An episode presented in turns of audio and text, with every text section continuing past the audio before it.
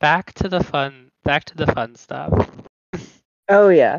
So uh, I think that okay. So one of the the like you know in in uh, immediately post op fun stories that I wanted to share. It's probably one of my favorites. Uh, is you know so it would have been my like third post op appointment, and it was like every previous post op appointment. Uh, my surgeon, uh, Dr. Chen, would basically have me like like turn and face the wall and like bend over so he could like look at like the undercarriage and everything.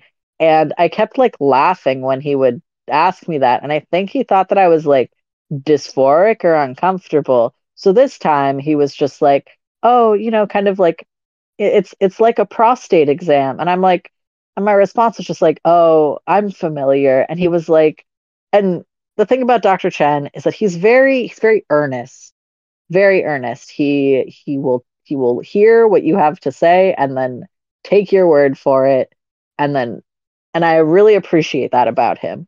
But it is very funny because I was like because I tend to have a very sarcastic sense of humor and so he, I was just like, "Oh, you know, like you know, I'm aware. I know what a prostate exam." And he was like, "Oh, have you have you gotten one before?" And I was just like, "No, I give them." and the other surgeon the other surgeons and like the residents in the room were like trying not to laugh and his response was just like oh are you in the medical field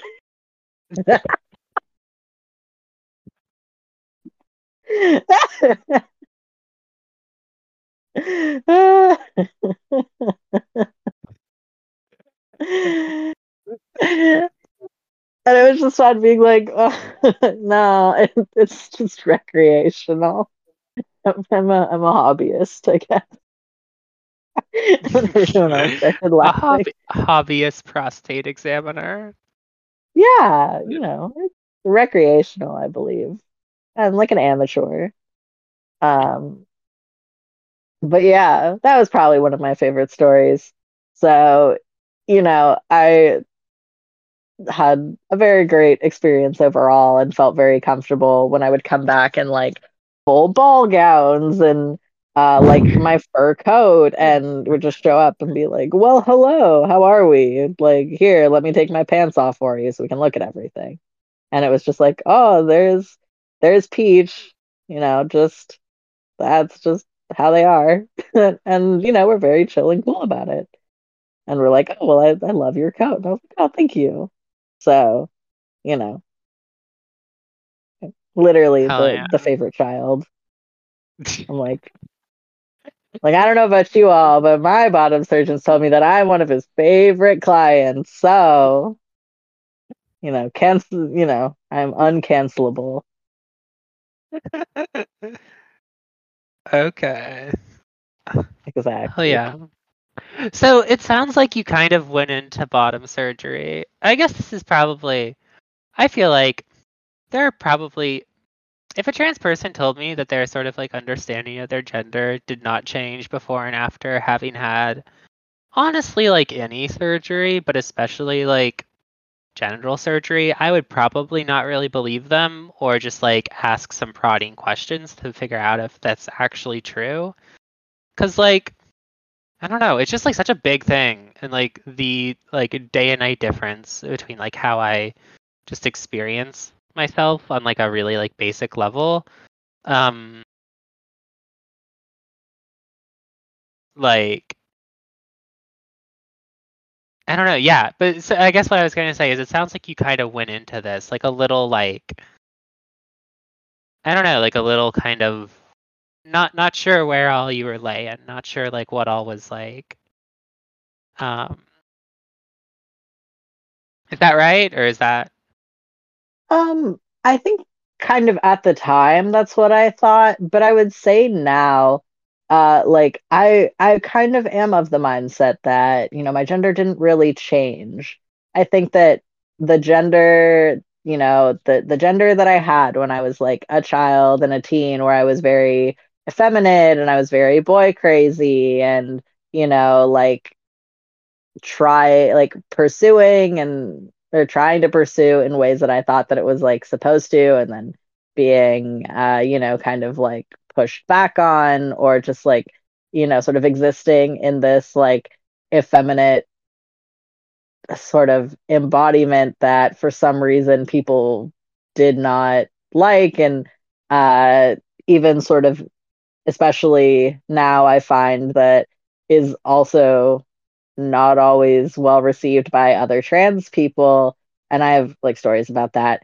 But like uh, i feel like i'm sort of coming back to myself. It's like i felt like for a long time i you know as a result of like homophobia and like anti-effeminacy things like that and like you know anti like male gender nonconformant nonconformity in that way like i felt like i really had to sort of for like stretch myself in ways that like probably weren't the most comfortable for me in retrospect. It's not that I like hated them and they were awful, but you know, it was it was definitely like not me in the same ways that like I think now that I'm I'm post op and uh you know, I don't really like think about my like surgical experience or even like my pre-op time very much.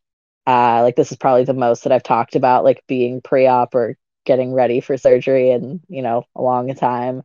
Uh, I just sort of have found myself going, uh, like coming back to myself and realizing, like, yeah, I'm just kind of like a, you know, like a a gay, effeminate, like dick worshipping man whore that loves male attention and, you know, would rather jump off a bridge than not have any. So like it just it feels very like I'm simultaneously like, you know, 26 and 16 again. Uh in the sense that I'm like I kind of had like my gender already figured out at that point. I just like was treated so horribly because of it. Uh and you know like between that and like not having an embodiment that made me feel comfortable like asserting a lot of my like boundaries and my sexuality uh you know i felt like for the longest time before i had phallo and especially before i had a vaginectomy uh like i felt like i had to be okay with other people of my embodiment sexually and I think it just led me to a lot of experiences where I felt like I was really forcing myself to be okay with things when I wasn't. Like, I wasn't having fun. I wasn't really interested. I was like pushing myself to do things, and it really soured sex for me in a lot of ways. Uh, to where I'm at now, where it's like I don't feel like I'm contractually obligated to like be okay with you know i i feel like i'm you know like my embodiment it's like because i'm i'm in the embodiment that i not only that i that i like but i'm also attracted to uh i feel a lot more like comfortable my sexuality and even like identifying as gay. And i do want to make it like very clear like when i talk about like my embodiment i consider my like embodiment like male um and like not inherently like inclusive of like trans women because like I've been with trans women sexually and romantically it's like and you know as much as I like am I'm good at having sex with women I'm very good. I know that also sounds like a humble brag but like you know it's like kind of a loss for the bisexual community that I'm like not bisexual because I'm very good at having sex with women um like it's like I, I don't get excited about like trans women trans women or like any woman's like genitals the same way that I get get excited about like men's dicks. So like even when I have been with like trans women like have penises, I was like, well, I'll like you know, I'll like eat you out or like suck you off or whatever because you want me to. Uh, but like I don't really care that much about it. Like I'm kind of ambivalent about it at best, and I'm always just kind of like like I'd rather do other things. Um, and when I'm like so, like or, or when I was like a, a Grindr slut and I was hooking up with like a lot of like uh men with cis and trans and like non-binary people even and I found that I was like you know hooking up with some as I like to say bedicked non-binary people or just like bedicked in general uh and they like weren't a man I was kind of like well I kind of wish that you were a guy instead and ended up like breaking it off several of them just because I was like I really you know I want this to be like a man's dick like, I want to be having sex with like a man. And so like I think that's what really pushed me and made me feel comfortable with like no I'm I'm definitely gay. I'm just annoying about it cuz like yeah sometimes I'll have sex with women and it's just women that understand that like yes like you're an exception to the rule. No I'm not going to change how I identify. You either are okay with it or you're not that's fine. You don't have to be okay with it. Uh, like we, like you and me are, are not going to go anywhere. Uh, but you know, I've, I think that just like, like if I hadn't have had phalloplasty, I wouldn't have been able to be comfortable with my sexuality because I would have, I felt this like really, I don't know, this like force to accept parts of myself that parts of like parts of myself and parts of other people that I just like fundamentally like did not enjoy.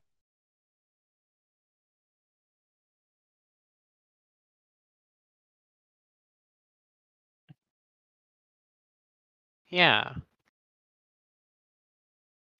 No, that makes a lot of sense. I feel like that's yeah. Yeah, I don't know. I understand that. I feel like, hmm. Right, it's weird. There's this like sort of like um I don't know, this way that like transition kind of like writes itself back into your life where it's like a lot of things like make way more sense. Like, you know, it, it's sort of like the the thing that's like immediate I'm so sorry. This is like terminal humanities brain um, That's okay. Went to grad school for the humanities brain. Is it the the Borges essay about Kafka? Do you know what I'm talking about? No. While I did, well, I, while I was, I did applied math. I graduated with applied math, but a, uh, a minor in, you know, like gender and sexuality studies. I like. Okay. I only know like those types of terms. Okay. Well, Borges has this essay about Kafka where he talks about how like and I think you could say this probably for a lot of like writers where it's like Kafka, right, has like such like a sort of like has like this style that is like so like makes such like an impression on like the people that read him and are like really into them. Um right, where sort of like um after, you know, reading Kafka and sort of like tracing back like you know all of his influences you start finding people that are like kafka-esque from before kafka and it but that it pulls together mm-hmm. all these things that without kafka had se- would seem like super like disparate um yeah right like there there's two different terms there, there's two different sorts of things that uh, you might not connect but then by by kafka having existed all of a sudden they seem connected in this like, yeah i don't know this way that like ideas can seem to propagate backwards through time. I feel like there's something kind of similar with that with transition where the oh, the sort sure. of course the course that ends up you know the course that you end up like following along makes everything seem way more and you know maybe that is you know maybe that is the case right it's not to say that like mm. oh we're all just you know sort of like telling ourselves these like ex post facto is that what mm-hmm. that phrase means? I think it is. These like ex post facto like explanations to make sense mm-hmm. of our mm-hmm. current life. I mean, I think that that is something that happens to some extent, but like, um, yeah, no, I yeah really like that. No, I, I really like that explanation because I think that's sort of exactly what happened with me. Um, you know, I it was only like I like I knew since I first started coming out. And one of my first dates, uh, like out in like the gay dating scene was with this like beautiful oh my god he's like my you know cap he's my moby dick and i'm captain a fag or whatever.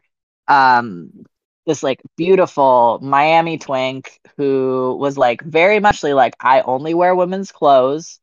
Um i get my hair done. I get my nails done. I wear makeup. I wear heels uh you know this is who i am like you can take it or leave it i don't care. Uh and we went to this we went on this like incredible incredible date where we both showed up in like the same pair of shoes with the same amount of heel uh and was very cool about like the fact that I was like trans and was really into me. And we just had these like really relatable experiences of like we were both glass closet cases that were out in high school and we both stole our mom's clothes and like cross dressed and like wore heels and like wore dresses and like you know paraded around. And you know when we came out everyone was like yeah of, of course. Um and you know like sexually you know he was it was kind of my first experience with a with a guy that was like you know i was telling him how i was like you know i had like bought this like special dildo online or whatever and you know he was like, I was showing him the options. I was like, oh, there's like a five inch and like a six inch or whatever. And he was like, well, which one did you get? And I was like, well, I got the five inch. And he was like, oh, like that works too. I mean, like, you know, like I don't have a gag reflex. So like you could have gotten six inches and was like excited that like I was willing to top two uh, and like was I really liked sucking dick. And he ended up ghosting me, um, which anyway, RIP.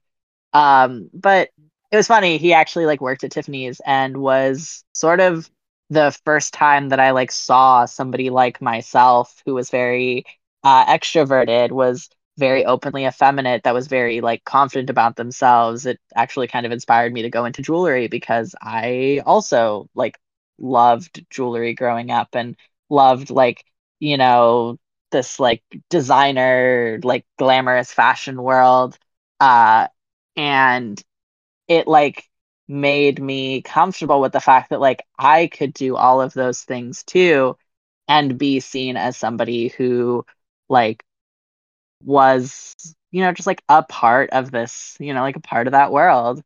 And so i think the it you know led me to be far more comfortable in like gay spaces like amongst gay men.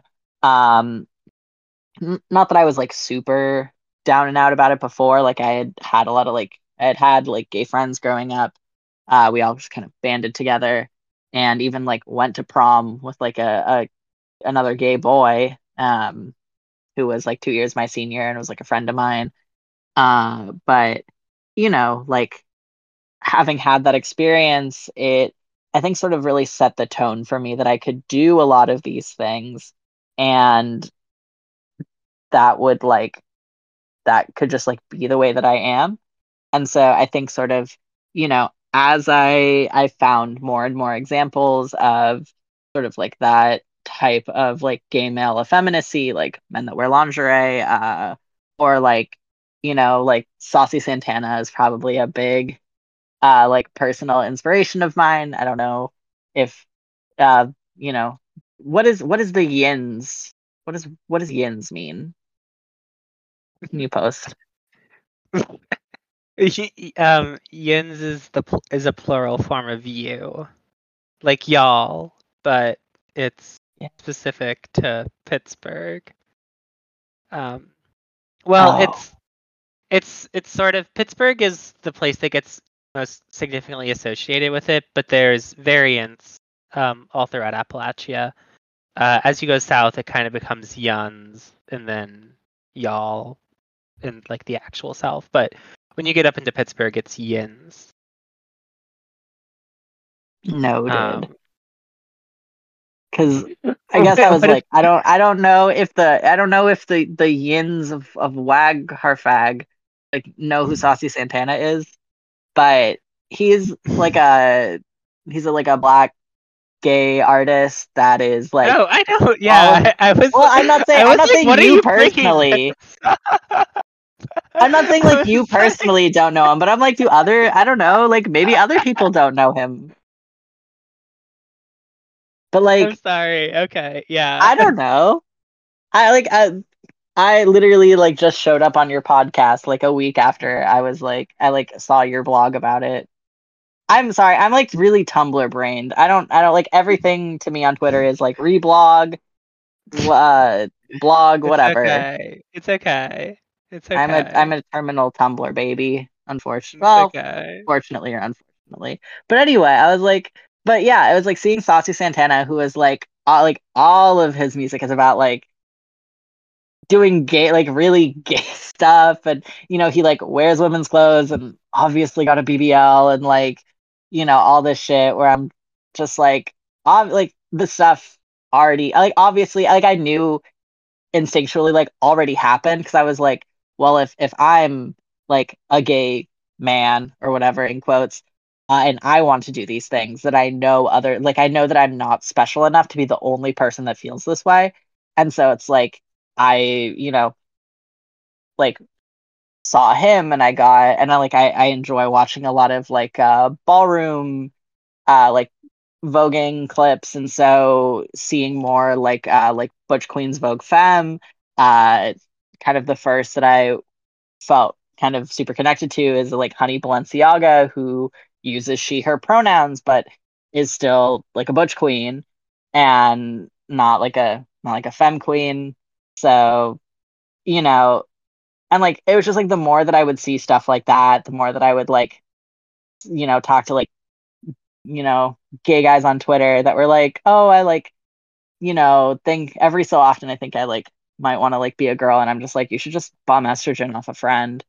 And like hearing about how like a lot of like gay dudes will just like you know take their friends hormones to just smooth everything out and you know want to get other surgeries to like make their bodies appear more feminine or whatever. It's like all this stuff that i like kind of knew was happening but never was able to like really name or place. Uh i think just like made me far less preoccupied with like proving myself in sort of like gay spaces. And you know now i just feel like they're so like second nature to me. Like it's crazy to me you know talking to people talking to like trans guys on Grindr where i was like i'm you know i was i'm talking to this like uh self-identified like trans man stone top. And i'm just like like why are you like why are you like why why are you using lesbian phrases here? It's like not not that it's like a bad thing or whatever. It's like you can obviously No, but it's like it, it's going to be like- like, I ha- I have to imagine that that guy has to answer like two or three times a day. Like, what does stone mean? Yeah. Right? Like that's just not like a that's just not like like you you should tailor your terms for your audience. Like I I don't know. I guess these things have sort of multiple functions, and I'm I'm sure that stone is important to him. And but I don't I don't know. Do gay men really have? I guess I don't know. Is there a gay guy equivalent of stone? just like a total top. Yeah, just like I guess like strict top. Like Yeah. I don't know, because even then I feel like there's like a I don't know. I feel like stone has some connotations that like I might feel comfortable like touching someone who is like uh describes himself as like a total top in a way that I might like think two or three times about before with like someone that described themselves as stone. Um, Yeah, exactly. I don't know if It's that's like- actually yeah, but like okay, but that's yeah. but I guess I, I find it very funny because like you know I like I feel like my like day-to-day experiences are so different than what a lot of like trans maybe it's just like trans people online perhaps and because I am also very online it like just, there's just like overlap but like when I talk about a lot of my experiences or when I like describe myself in ways that people are like, oh, that's stolen valor. Like if I, you know, make jokes about, you know, being a dick girl or, uh, you know, like I I'm very cringe and I love the phrase princess wand. I know that's uh I was scrolling love through your I was scrolling through your sorry. tum I was scrolling through your Tumblr um yeah when we were beginning this, and I saw a post where you um uh, where you said that. I was like, okay, I need to ask her about that. Yeah. I'm um, just like, I like it. I- I, you know, I love that for you. Um, thank you. I don't know. I ne- I never figured out how to comfortably talk about my dick before um before surgery, and then I got surgery, so now I don't have to. So Yeah. it's, it's cool. Yeah. And I think for me, it's also like I do also consider myself like a cross dresser. Uh, actually, both me and my po- my post op boyfriend do, which is kind of fun. We have, you know, like That we're both cute. we're both yeah, we're both post op. We also like also we also both sometimes like wear dresses, and we have, you know, two sets of like E cup breastplates in our closet. Um, so you know, like we're we're both, and so I think a lot of for me, uh, a, like I I knew that that was something that I was interested in, like cross dressing and stuff, like even before I got surgery. And so, you know, I uh like a lot of the like cross dressing terminology, like often overlaps with a lot of like the like for obvious reasons, like kind of overlaps with a lot of like the sexual terminology that like some like trans women use. So like I use clitty all the time. Like that is probably one of my go-tos because I'm like, you know, like I love saying like I do love dick and and whatever, but I also am like not someone that really enjoys blowjobs usually. I like the sensation, like the it's the wetness. I don't like my I don't like my dick being wet. Like the you know, this idea of like, oh, like getting your dick wet. I'm like, I don't I don't like that. I like it I like to keep it dry, please. Um so I'm just like, yeah, like I don't and so like a lot of the times when you know I'm interacting with like men sexually, uh it's just like how do I talk about myself uh in ways that is like, you know, I don't have to be like, oh well I'm this, but technically I'm these other things and also these caveats and it's just like, you know, uh just trying and and so it's just like I do kind of like settle on these like uh terminologies that I'm like yes like I know that they don't that like the technical definition perhaps if there if there is one does not necessarily include me. Uh but I feel like the spirit of it does. So I'm just like you know I'm like I do consider myself like a girl or like a woman and like you know especially with um my boyfriend that like refers to me as such and I'm like yeah like I'm a dick girl with him. It's like I'm a girl I have a dick um I like to you know I like wear girl clothes and I also do use like she pronouns so I don't think it's too far of a stretch and so you know something that they all that I you know also they don't tell you about being post-op is you know if you are you know like what are like the ethical implications of of like posting posting pictures to like the the are only if she's packing subreddit post because I'm like well like I'm I'm big like and I'm girth and like I'm fairly girthy too. And, like I am bigger than some of the girls that I see on on the on the uh, subreddit but I'm like you know only if she's packing well like on to you know based off of the subreddit title alone like technically I would think yes I I would like I could post here and so it's just a lot of times like an interesting thought experiment of just like, you know, it's nice.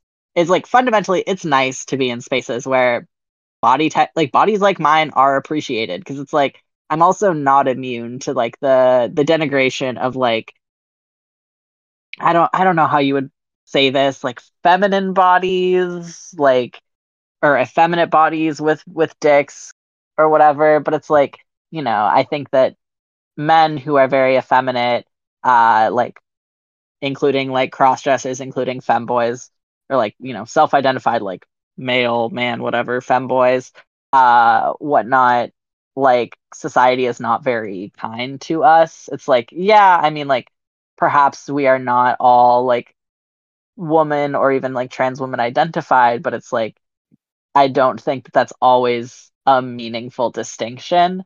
It's like, yeah, you know, the same way that people get freaked out about like, oh, it's like um, a man in a dress. Uh, you know, it's like, oh, well, you might have like a like the type of like Ace Ventura. You know, well, she has like a, a dick or whatever, and it's like, yeah, I've you know, I've been there.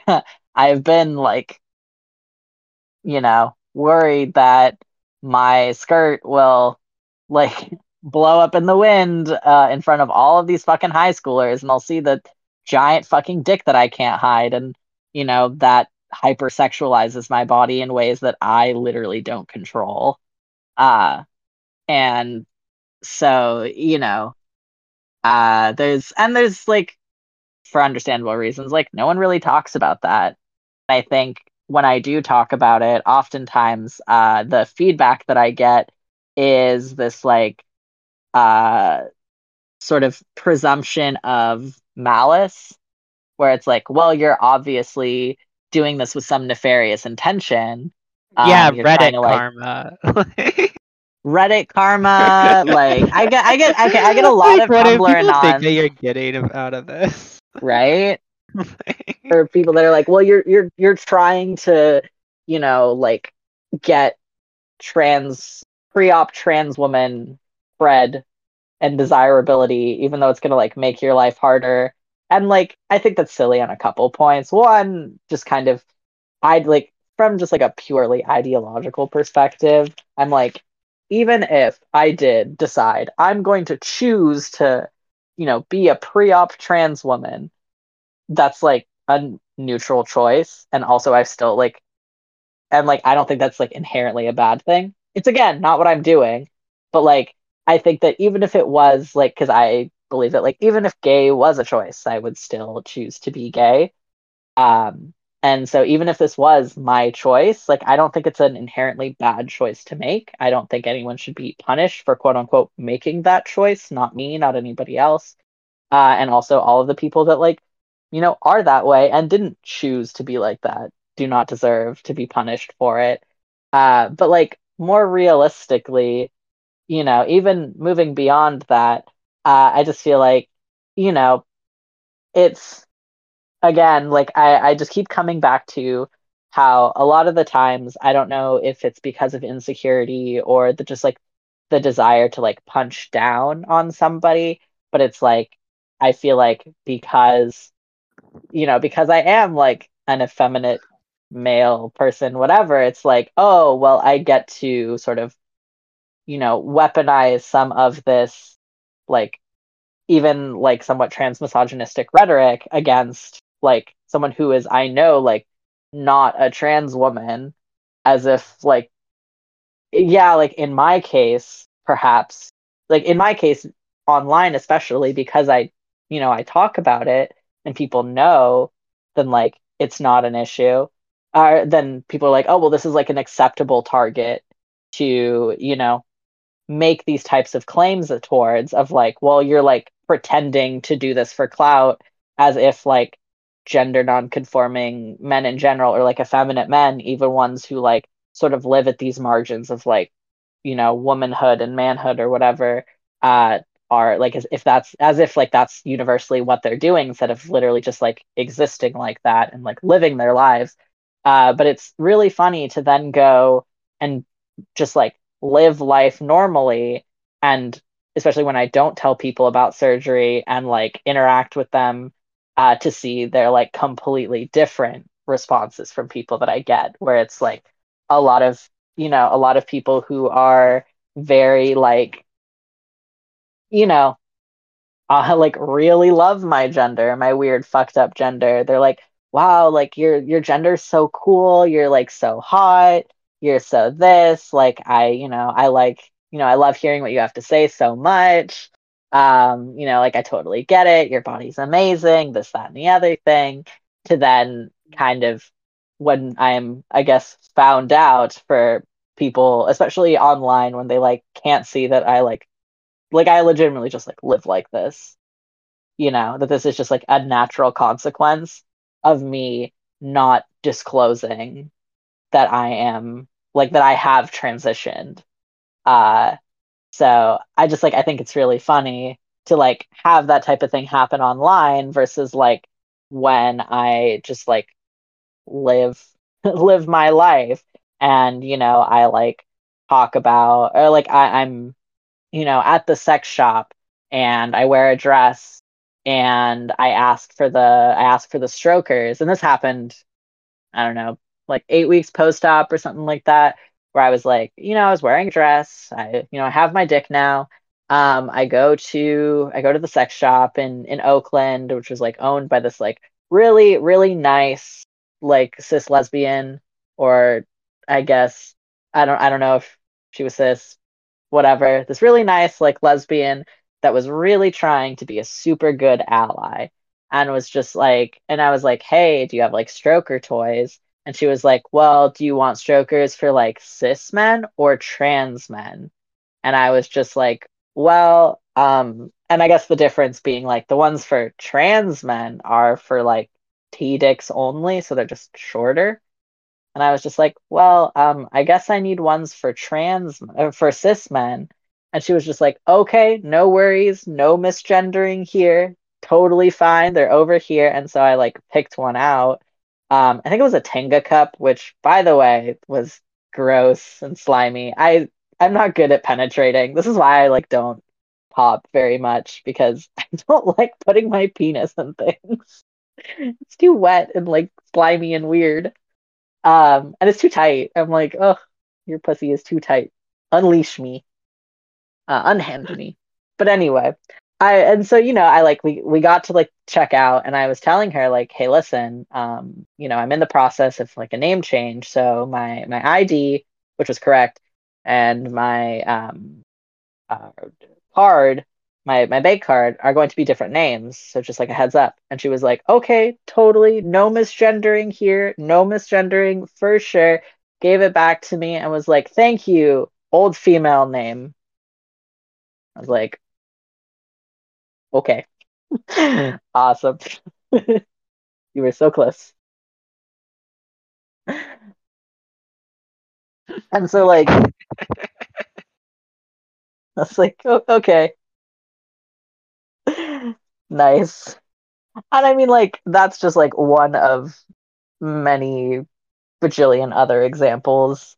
Like, I think it comes up most notably when I like have sex with people off of, you know, Grindr or whatever, or, you know, whatever media, social media. Uh, I guess I've like only really had sex with people off of Grindr. I've sexted a lot of people off of Tumblr, but or Reddit now also. But anyway, so it's like, you know, I'll like have sex with people and I don't tell them that I'm post op and they don't know. Like they they can't tell. And which I always think is like a funny sentiment amongst like post op people where they're like, oh, like you can all like can you always tell? Can you always tell that like people always tell and I'm like, they literally cannot and people will like argue with me. It's like, well, like they can because of XYZ. And I'm like, okay, I know that you're full of shit because like I am talking from like my own personal experiences of like having sex with people that do not know that I'm post op that I do not disclose to. I and literally, like, one of my Twitter mu- mutuals posted a picture of um, their vagina the other day and I literally thought it was mine. Um, just like scrolling to the timeline, I was like, wait, I don't remember posting that picture. And then I was like, that's not my vagina. Um, it's just variability. Uh huh. Um, yeah. Yep. um, I, but yeah, no, like exactly. It's like I don't know. There's there's so much. Yeah. Sorry, that's just yeah. that was a that was a funny, I thought that was funny. Um, yeah. And it's but, like um, the feedback that I've gotten from people who I either disclosed after the fact or like even that like you know I had hooked up with a with a trans gal friend of mine um and you know like we're like like actually heavy on the friends, friends with benefits. But you know, we were like stoned at her house one time, and like, uh, we had been like, and I had been showing her like all of my phalloplasty scars, and I was like, yeah, and I was like showing her my dick, and I was like, yep, this is like where they did this, and this is where they did that, and this is where like this scar comes from, and I was like, was like, you know, I had her like hold it and touch it, and like you know, like inflated my like erectile device and like was like, here, feel my balls too, you know, whatever. you know, we ended up having sex. Uh, like even when I had like explicitly like walked her through it and been like, this is the part that I got medically tattooed, and you know, this is the part that's a that's like original, and you know, here's where all of these other things, and this part is you know X, Y, and Z. Like both like while we were having sex and afterwards she was very much like i literally would not have known the difference i would not have known if you hadn't told me and like even before i got implants and like tattooing like i had had those types of you know experiences whether that was in uh like a bathhouse that i went to like and i was like you know 6 months post op and even still had a vagina and you know, uh, was like didn't have any implants, any any tattooing, and so whenever I would like interact with guys, uh, I would just be like, "Hey, just a heads up, like I have erectile dysfunction. I don't get hard." And I think only one dude who probably didn't hear me or didn't understand what I was saying was like trying to blow me and like was already kind of plum tuckered out from you know deep throating some other dude and was like kind of surprised that I wasn't getting hard and you know kind of just like shuffled off. But like all of the other guys, I think there were like three or four. Uh, I told them, and their responses were very like, "Thank you for letting me know." And I was like, "Oh, okay." like, you know, like there was one dude with like a dick piercing, and like we, you know, I got to play with him, and you know, like he sucked me off and jerked me off, and then when you tried to like you know, move his hand back farther. And I like didn't want to have my like whole like front hole interacted with. I just kind of like pulled it back up to the front and was like, nope, stay here. He was like, okay. Or like this other, you know, dude that I was making out with that was, you know, very sexy. And I was like trying to like find his dick. And I like couldn't find it. And I was like, uh and he was like, Oh, like don't don't worry about it you know, I, I don't really like that anyway. And I was like, oh, I mean, okay, cool. But, you know, he was like playing with mine and I was like, you know, shaking and reacting and was like, oh, like you're really reactive and stuff. And I was like, yeah. So, you know, even like before I, uh, you know, had like at, pretty much like at every stage of being post-op i had was having sex with people and not disclosing that you know i was trans that uh, that like i was that direction of trans uh or that i had like had bottom surgery. And you know i think the the most the most like notable example was when i i first hooked up with my like cisgender boyfriend on Grindr and like our first time having sex and we like you know had sex. He saw me naked saw my dick uh everything like that didn't know didn't realize um you know i i came back a second time which was very funny given sort of the circumstances uh it was a very wild a very wild hookup, um, unrelated to to my sort of thing. Like we had been fooling around, and I had gotten like too high on his dabs, and was like, "Oh, I think I want to stop for a little bit." And he was like, "Oh yeah, like totally, whatever." And we were just like hanging out. Um, I had been telling him how like the previous like a couple days ago from that I had like been, you know, like sexually assaulted by a different Grindr hookup who coincidentally also didn't realize that I was post op. Not that that really changed anything, but, you know, had like, uh, like forced himself on me after like pressuring me not to use a condom. And like I was telling him kind of about that. He was like really kind of chill about it, was like, damn, you know, like that really sucks. And I could tell like he was he wasn't like that at all. Um and so I ended up just telling him, Oh, by the way, you probably don't know this, but I'm post op. And he was like, Post op what? and I was like, Oh, um, my dick, my dick is post op. You know, I, I wasn't like born with it. And he was like, Oh, really? Like, so, like, how did that happen? I was like, Oh, well, there's like, you know, like a surgeon team, like a surgical team out in San Francisco, and like that's what they do.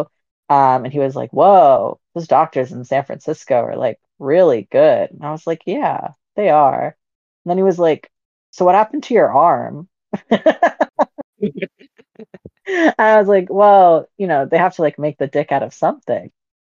And so like that's what they made it out of. And he was like, Oh, okay. Yeah, that is really cool. Damn, those the surgeons in San Francisco are, are really good. And so yeah. I was I, I was asking him, I was just like, so like did did you know? And he was just like, No, nope, not at all. And I was like, Yeah, I I figure. It's like unless people like catch me talking about it, like I had been, you know, messaging. I've been talking to this dude on Reddit. Um, and the only reason that he knew I was post op was not from the pictures that I was sending, uh, but actually I had like mentioned it in a comment, I guess that he realized, and he like asked me about it afterwards, and it was very funny because like you know I I had I have a lot of very fun seminal like trans woman experiences, like you know I had the uh you know total masculine straight dom top who you know is his kink is like you know bitch breaker cock worship type thing end up with like so can you mommy dom me and like fuck me in the ass? And i was like sure baby boy. Like okay sweetheart. Like here's what you're gonna do. Mommy's gonna put her dick in your ass get ready you're such a good boy like all that. And then afterwards be like so like you got so did you get bottom surgery? And i was like what? And he was like oh yeah i read your comment about it. I was like oh yeah okay yeah i did. It was and then still it didn't really like phase him. So i was still like you know acting i was still like being the woman with him anyway. So he was like like that because he was like and then that like didn't factor in or anything. He was just like oh that's cool. So can you like pee and come like i do? And i was like well yeah i mean i can pee like you do. I didn't really come that much before anyway. Like i was pretty dry. I was pretty dry. I've always been pretty dry so like that didn't really change. But i can do pretty much all of the rest of the stuff that you can do. And he was like whoa that's cool. And i was like yep. But it was very funny because i don't think he made the connection of just like oh well if you like went this way then like you know this was what your body was like before surgery. And so i always think it's funny when like you know i'm like talking to guys or especially on like reddit or whatever and trying to like you know sex with them and like mess around with them and they're like oh well i'm straight. I'm only into like biological females. And i'm just like i don't really know how to answer that because i'm just like i mean yes but also no. But like also yes in your definition but also no. Right. It's like, and i'm just like like i don't even know i don't know how to answer this one but it is very funny. And so it's just like yeah like it's very fun um following a lot of like i don't want to say more normie trans women on twitter than on tumblr because i think like tumblr trans stuff is very different than a lot of twitter trans stuff. Um and like that's i don't think it's like a bad thing. It's just like like i've you know a lot of the ways that i like think about gender is very muchly shaped by like you know non-normie trans women and trans femme people on uh, Tumblr that are very like a lot of them are you know kind of MTFTMs in very fun and interesting ways, and uh, are like you know I like to say some of the some of the best trans mask cunt boys are you know TMA, so some of the best they fabs are they mabs, and I'll stand by that.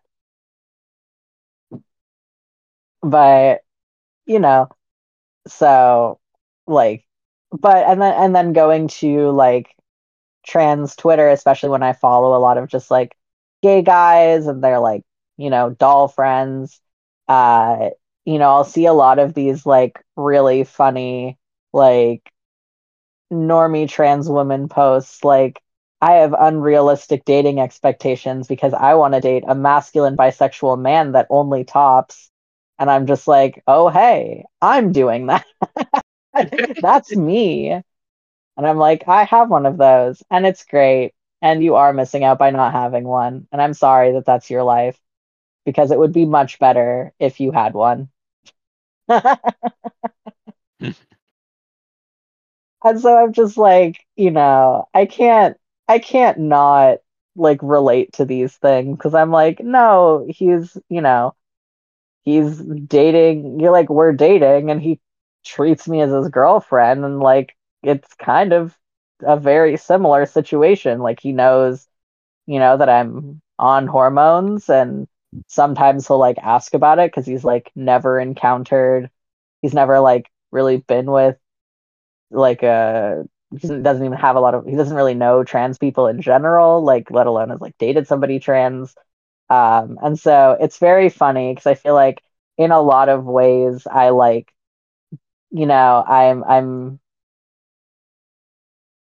I'm like I have these like jackpots of like everything that a lot of I see like the, trans women on Twitter like want to have. They're like, oh well, like I want like you know like a a T for T non-binary boyfriend and you know, like X, Y, and Z, and like this is what I want. And I'm like, yeah, I also have like a non-binary post-op boyfriend who's verse genuinely, who's genuinely verse, and you know, like is very like mask, not like masculine presenting, but is like, you know, is is like very passing and like unintentionally stealth. Uh, and is like you know like five seven so an average height for our area.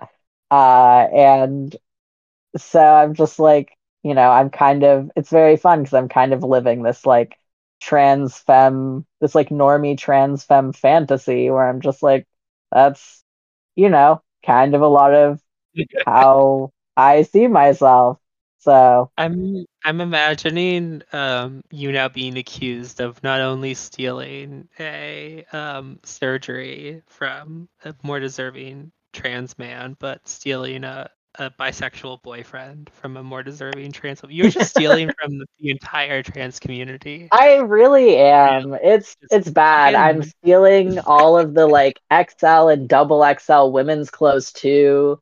Uh, like you know I'm stealing the the the you know big clitty dick girl clout. You know, I'm what am I what am I not stealing? I'm stealing all of the available bisexual men uh from you know the dating pool. Like, yeah, it's it's unfortunate. and and I will keep doing. They're also both bears, so like it does suck extra hard for everybody else. I'm sorry. Actually, I'm not because I'm happy. And, you know, but uh it is very funny because I keep seeing, you know, people lamenting, especially all of the bicock enthusiasts, of which I am one, of course. I'm a bisexual boyfriend collector. Uh, whether or not they like firmly identify as all of those things, but I'm like, you know, I, I take a very is descriptive approach. I don't know if that's the right word, but I'm like, if it walks like a duck and talks like a duck and has big titties and is hairy and, you know, pops, then I'm like, you know, it's, and is open to fucking men and women and dating men and women. I'm like, you know, like maybe maybe like they he personally doesn't identify as like a bear bisexual, but I'm like, it's it's the, he's of bisexual bear experience. Hell yeah. I'm I'm curious about because you're talking about right being able to like have sex in these contexts where people are kind of I, I seem like you're talking about these contexts. Are people when you say people, you know, aren't sort of like understanding or aren't assuming that you're post op, do you are do you think that they're sort of like reading you as like a cis man or No, I assume that they're reading me as a trans woman. Like I'll even get like gendered as female while we're like Oh, okay. uh, every so often. Yeah, it's like I I basically never am under the impression that I'm like read as a cis man. Um, which is why I think I gravitate more towards bis- bisexual men. It's like I'm I'm Mhm. open to like I I would I would love to date a gay man. Um, I have like messed around with like gay trans men. Uh, but you know, I I think that either out of their lack of interest or, you know, my, you know, kind of misgivings about being with someone who is only interested in men and like having, you know, and feeling like, you know, neither a full-time man or like a full-time woman, uh it kind of like weirds me out a little bit to like be with like strictly gay men. Not that, you know, not that I'm saying that they could like never be partners to me in that way. Like they totally could. Uh it just like hasn't happened that way. It's like I mostly attract bisexual men. Um or even like str- like I w- I am I am open to having sex with straight men. Um I just like don't think it's as fun as having sex with bisexual men. Uh but like I generally go into things with the assumption that I am being read as like uh like a trans woman or like trans femme or like some type of like femboy CD whatever. Uh basically like that's always been kind of my Grindr experience is that like I never really got the like FTM uh you know like man with a pussy type fetishes that I know a lot of my other friends had. It was always like TS girl lover 69 you know, looking for TS women. Uh, you know, all a lot of the dudes that hit me up now, same thing. Uh, it's a lot of like a lot of uh, all of the chasers that I've really ever gotten have always been of the like, you know, T like the the T girl chasers, and so it's like I, you know, it's I like because of that, I like I don't go into things with the assumption that like people view me as like a cis man because it's just like never really the case. People generally don't assume that.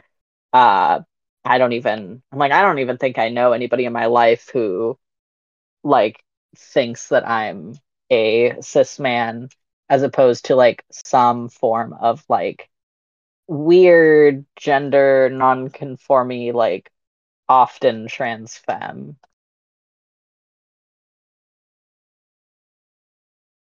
Okay, interesting. Because I was gonna I was gonna ask about that in conjunction with you being read as a woman in like non-sexual situations.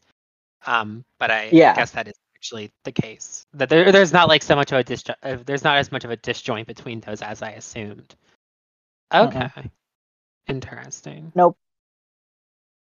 Yeah, Mm. it's it's it's a it's interesting, which I think is sort of another reason why like I do tend to like relate really heavily with a lot of like you know these types of like gender gender variant or like trans type sexual like experiences sexually like i do feel like you know for better or for worse like i do embody a lot of trans misogynistic caricatures. I'm like i'm you know i'll oftentimes describe myself as a very passable cd like i kind of am. I can you know, I can go through a lot of situations where people will assume that I'm a cis woman and, you know, like, oh, just kidding. Like, I also have a dick. Like, you know, I've very much like epitomized kind of the, the like, the trap or even like shemale, stuff like that. Uh, and like, again, and I think that a lot of the times, when people react negatively to that, especially other trans people, it's with this assumption that I went out of my way to be this way. Um, as opposed to like, this is, you know, it's not necessarily what I like, how I view myself. Like, I don't think it's like inherently how I view myself, but rather like, like this is how a lot of other people see me and this is like how bodies like mine are discussed because like you know it's like i i, I don't get read as a cis man um generally and i sexually like never get read as a cis man. Um and even though like i have like op surgery scars and i like have had surgery uh i think the funniest thing was that when my stuff got like reposted to the trans medical subreddit on Reddit, there was like a contingent of people that were convinced that I lied about getting FTM top surgery and actually got breast implants because of how my like post op chest looks, which I'm just like is such like a funny reach. Uh, like who who does that? Like, why would I do that? Like, for what? For like Reddit upvotes? Like, these aren't real. Like, this does nothing. We've been going for quite a while. I feel like we've probably covered most of the stuff that we need to cover. Do you have anything else you want to make sure to get in? Um, did we want to? Did you get any questions? I did not get any questions actually, uh, but you said you got some questions. Yes. Yeah. What What are those questions? Let's find out.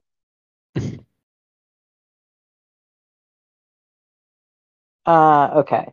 So somebody asked about the time frames of typical phallo healing, like from one surgery to create penis and or balls instead of revision healing and overall.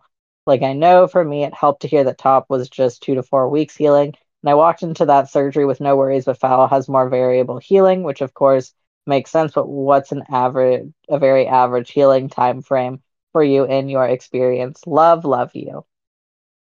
Aw. Okay, mm-hmm. so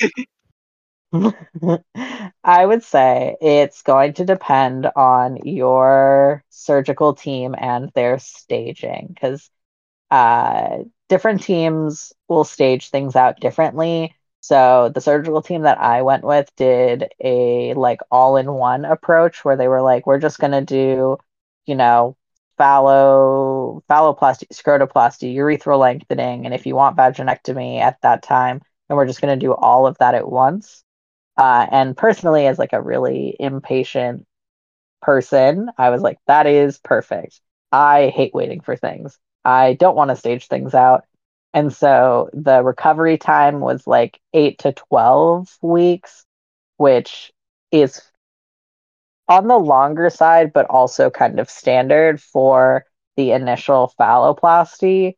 Uh, especially the, you know, you have like a major donor site, like anything that'll have like a major like donor flap, that's gonna take some time. So I would say like eight to 12 is a bit on the longer side, maybe six to eight weeks, depending on your surgical approach. Uh, but then the subsequent surgeries, whether that's like a revision or implants, the recovery times are usually closer to like two to four weeks uh, versus like uh, the initial phallo could be anywhere from like six to 12 weeks, depending on the approach. All right. And then somebody said, was asking about gaining penile sensation. And what that would look like, and especially with like uh like the natal gen the like the natal the natal dick burial or unburiable unburial whoops uh and things like that so like uh the way that okay the way that the i think there's a, a really big misconception and a misunderstanding of what sensation is like post-op. And i think it kind of comes down to conflating a couple different factors which is like one uh whether or not the natal genitals like the, the natal dick is like buried or like unburied where it's like directly and visibly accessible it is very very very rare for uh it if it's very like it's like exceptionally rare for the natal genital sensation to be affected. Like that is just not something that really happens. Now that is entirely separate from gaining penile sensation. And I think something that a lot of people don't realize because there's this idea of like losing sensation is that the penis doesn't start with any sensation. Uh, what gives it sensation is generally uh, like a nerve hookup. So like from from the arm, there's like a like a nerve that runs through it and runs up through the elbow. And so a lot of uh, surgical teams that do RFF, including the one that I went to, will like dissect that out and then um like make that you know make that into the dick and then attach and then like hook up the the nerve to the like natal like the natal genitals. And over time uh penile sensation will be gained as the nerves like grow throughout the phallus.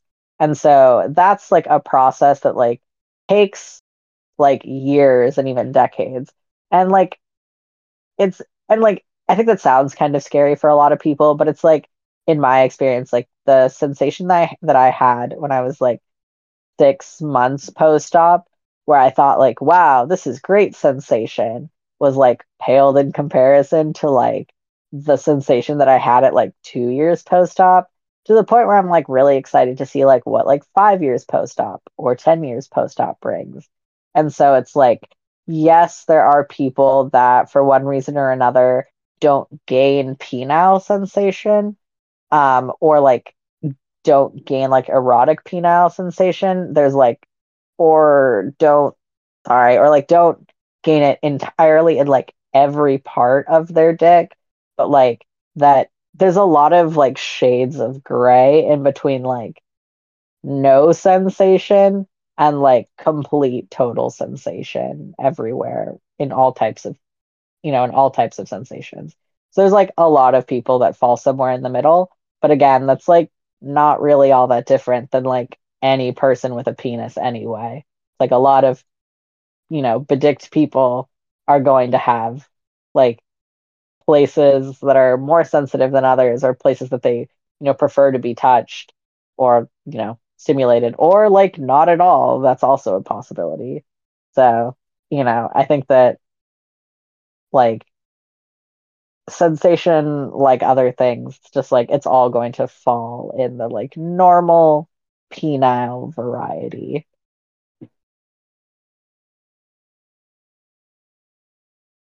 Okay. That makes a lot of sense. I feel like yeah. Yeah. Did you get any other Um, questions or was it just those two? Was that i did. Uh i got one more about uh like complications but i feel like we addressed it uh basically that like yeah yeah complications don't mean that your surgery was a failure. It's like very rare for that to be the case. Um, but yeah, but like we kind of talked about that. I think the one part that I like, the one thing that, the one more point that I did want to uh, sort of mention before we leave, I guess, was how I feel like being gay helped me like uh deal with a lot of my like in with a lot of like genital insecurities that I know a lot of other people that get phalloplasty have.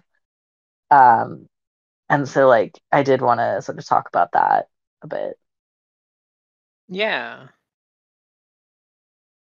Yeah. So um the like yeah, so like I think for me um when I talk about phalloplasty, and especially when I talk to, like, I find that I, like, in trans spaces, I find that I talk to a lot of people that have not interacted sexually with, like, cis men or really, like, anyone with a penis. But, like, you know, I think when we talk about phalloplasty, the, like, baseline is, like, cis men, and that's kind of the quote unquote the gold standard.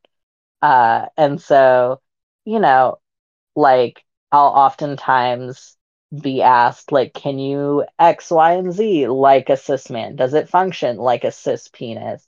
And, you know, I think that being gay and having interact and like having dated and slept with uh, like predominantly cis men, uh, but you know, like definitely almost exclusively like bedicked people, like you know, it showed me like firsthand that there is always that there's like already like an inherent variety of just like penile experiences. Like whether that's you know dudes that have problems maintaining erections like i like you know was briefly dating a guy that was just like yeah i don't you know it's not medication related i just find it hard to stay hard like that's just what it is um and was like, and you know, he just like told me that straight out. Like he was also a top, uh, had tried bottoming, wasn't for him. And it was just like, yeah, you know, that's just kind of how it is. And it's not like we didn't have fun. Um, it was just like, okay, like that's something that we have to be aware of. Or like other people, like another dude that I like slept with that, you know, took a Viagra so we could have sex longer because he, you know, also had performance issues uh, versus like me now, you know, as somebody with an erectile device, like I felt like I did have erectile dysfunction, but now I don't because, you know, if I want to be hard, I'll get hard. And if I want to be soft, I will be soft. I'll get soft. And so, you know, it's like I don't really struggle with that anymore. Um, or, you know, like other people that I've like been with or met that like, you know, they didn't like X, Y, and Z type stimulation, whether they were like complete bottoms that didn't want to have their dick stimulated or touched in any way. Uh, you know, all of the different sizes and shapes and tastes and smells and and whatnot. So, you know, like I feel like when I get asked, like, how does you know how does your penis compare to the cis penis? Like I find the question really silly because I'm just like, what cis penis? Like whose cis penis are we can are we like comparing it to? Because it's like, you know, I have the biggest dick out of all of my partners by far. Um, and I'm like, you know, one of them is cis. Or like I've been with a lot of cis dudes where it's like, yeah, my dick is bigger or thicker or like longer or whatever than theirs. And like you know, that didn't really come up because I bottomed. or like we didn't, you know, we didn't really interact with my genitals. Uh and so, you know, there's even guys that like ejaculate post phalloplasty. I'm not one of them, but like, you know, I know other people can. Uh and I think that like all of that stuff is very cool. Uh, but I find that like, you know, a lot of trans men, especially ones that are like interested in phalloplasty, have these kind of like unrealistic expectations of like, you know, if I don't have like a porno penis, then it's not going to be worth it at all. Like, you know, I if I can't ejaculate post phalloplasty, then like it's it's not worth it. If I like can't get my like woman pregnant or whatever, then like why even bother? And I'm just like, you can't do that now. Like if you can't ejaculate now, if you you know, can't maintain erections now, then like whether or not you're post-op isn't really going to change that, but like at least you would be having these problems while solving the problem of you are upset you don't have a penis. But like you know, I think that for a lot of people the the idea that like bottom surgery doesn't solve all of your issues, it like it solves the single issue of having the the genitals that you want but it brings with it like you know giving you the right set of problems uh, at least a set of problems that you're more interested in dealing with Yeah, this reminds me a lot of. Did you read? I don't know if. Do you know Andrea Long Chu? i know of her Did you read her? She had like an. I think it was like in the New York Times. There was like a, she read an op-ed that was like, "My vagina won't make me happy."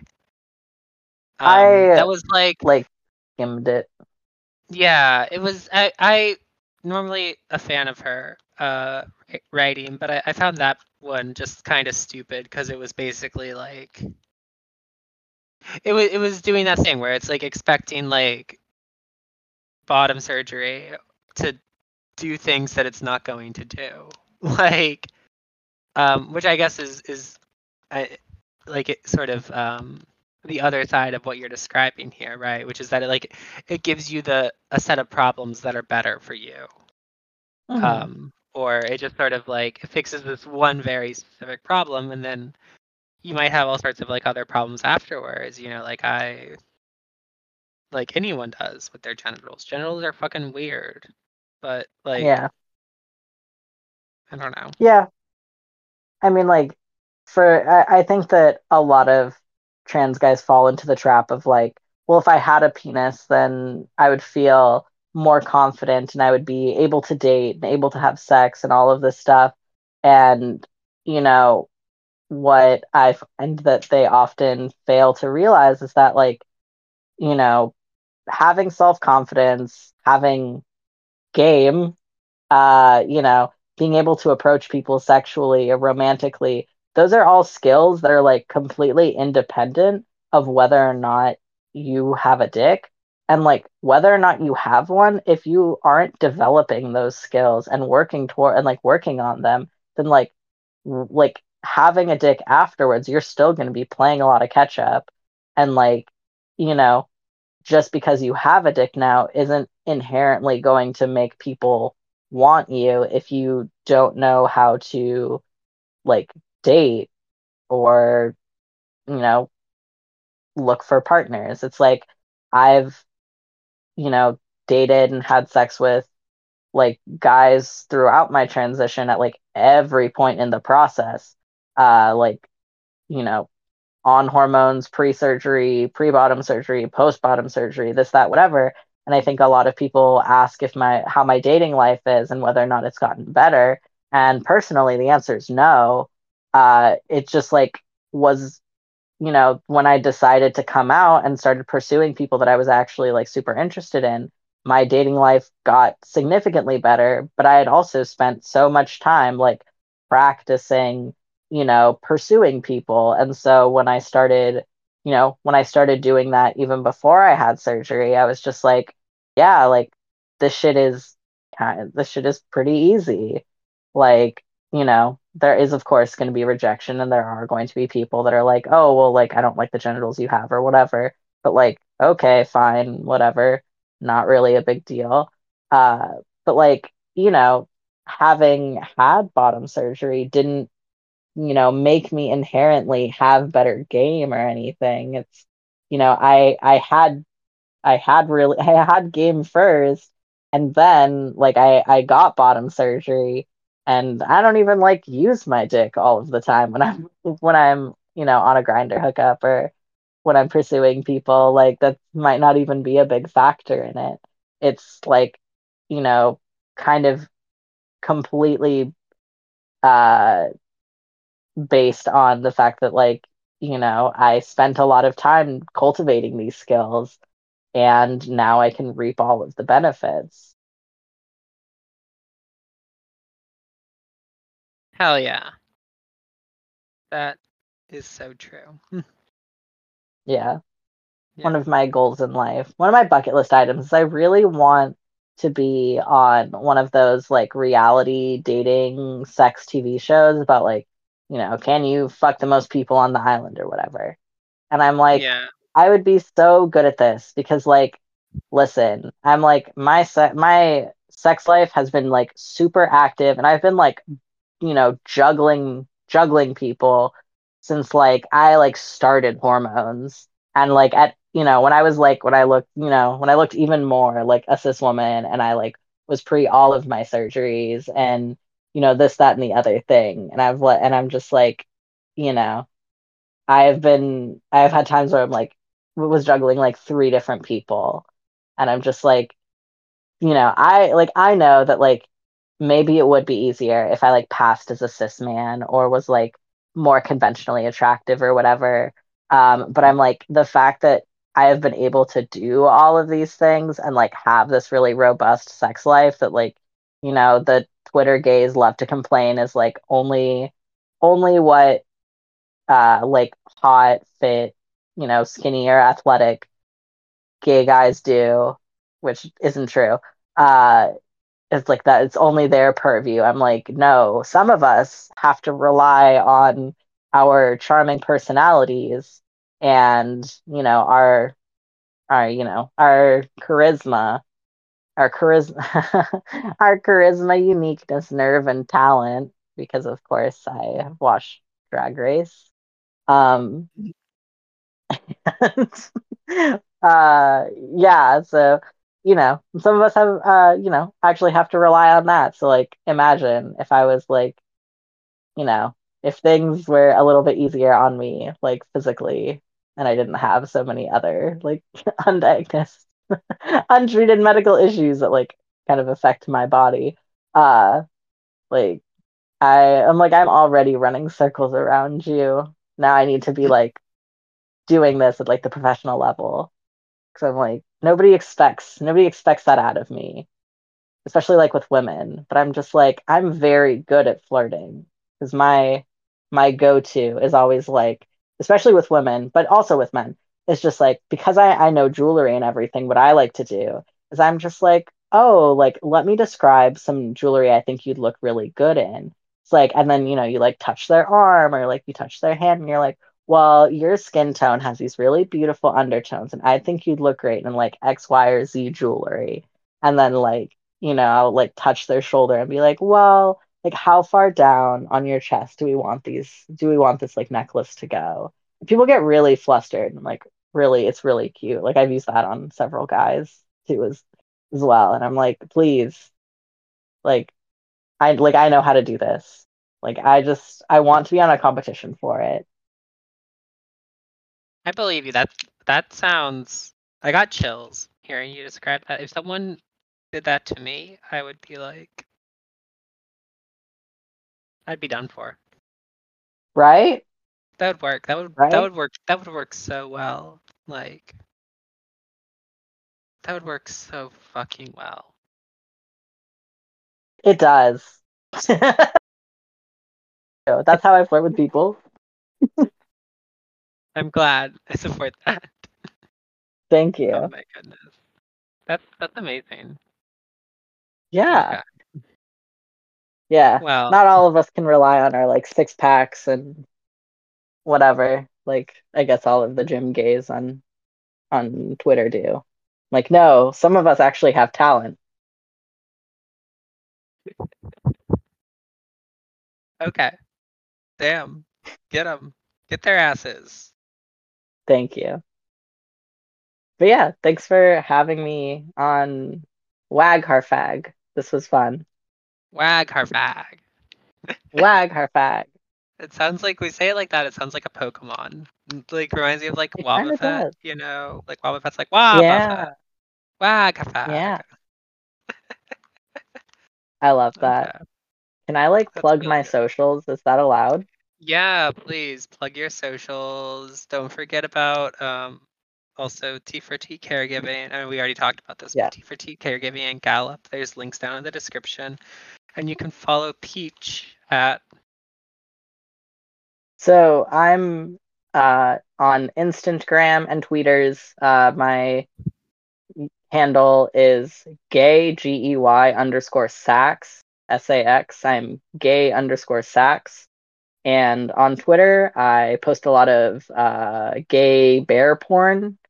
And on tweeters, nope, on Instagram, I uh, post a lot of my like other projects. I'm an avid Pokemon card collector. I like to cook. I uh, hand make lace. Uh, do a lot of other cool like embroidery, needlepoint stuff. That's where I post most of that. So yeah, I believe I deserve a larger following. So let's make that happen. Hell yeah. As yeah, always, well, thank you again, Jolene. Yeah, thank you so much for coming on. This was so much fun. Um, This was. I always love talking about uh, trans surgeries, and um, yeah, this was lovely. Um, I'll probably Yeah. will end up releasing this in two parts. I'm not exactly sure how I'll split it up because this has been long, but um, it will be split up. But yeah. Um, thank you Well, to the audience for good. listening. You've all made it this far. Um, and yeah, you can always support us on Patreon. Um, follow the show on Twitter. There is an Instagram. I never post on it. I need to be doing that more. I will be doing that more. Maybe. Um, and yeah, you know all the things. I don't have to explain all this stuff to the audience. They've they've been here before. But Excellent. yeah. Final thank you to Peach. This was lovely. Oh, thanks. Well, yeah, let's keep in contact. I'll For sure. send you. I'll I'll keep telling you about all of my valor stealing moments. Yeah, please. If I think of any good ways for you to steal valor, I'll suggest them. Um, Oh, thank you. Yeah, we'll we'll brainstorm what I can do to be accused of whatever whatever valor stealing um you know presenting myself as you know whatever things like that yeah. Hell yeah. yes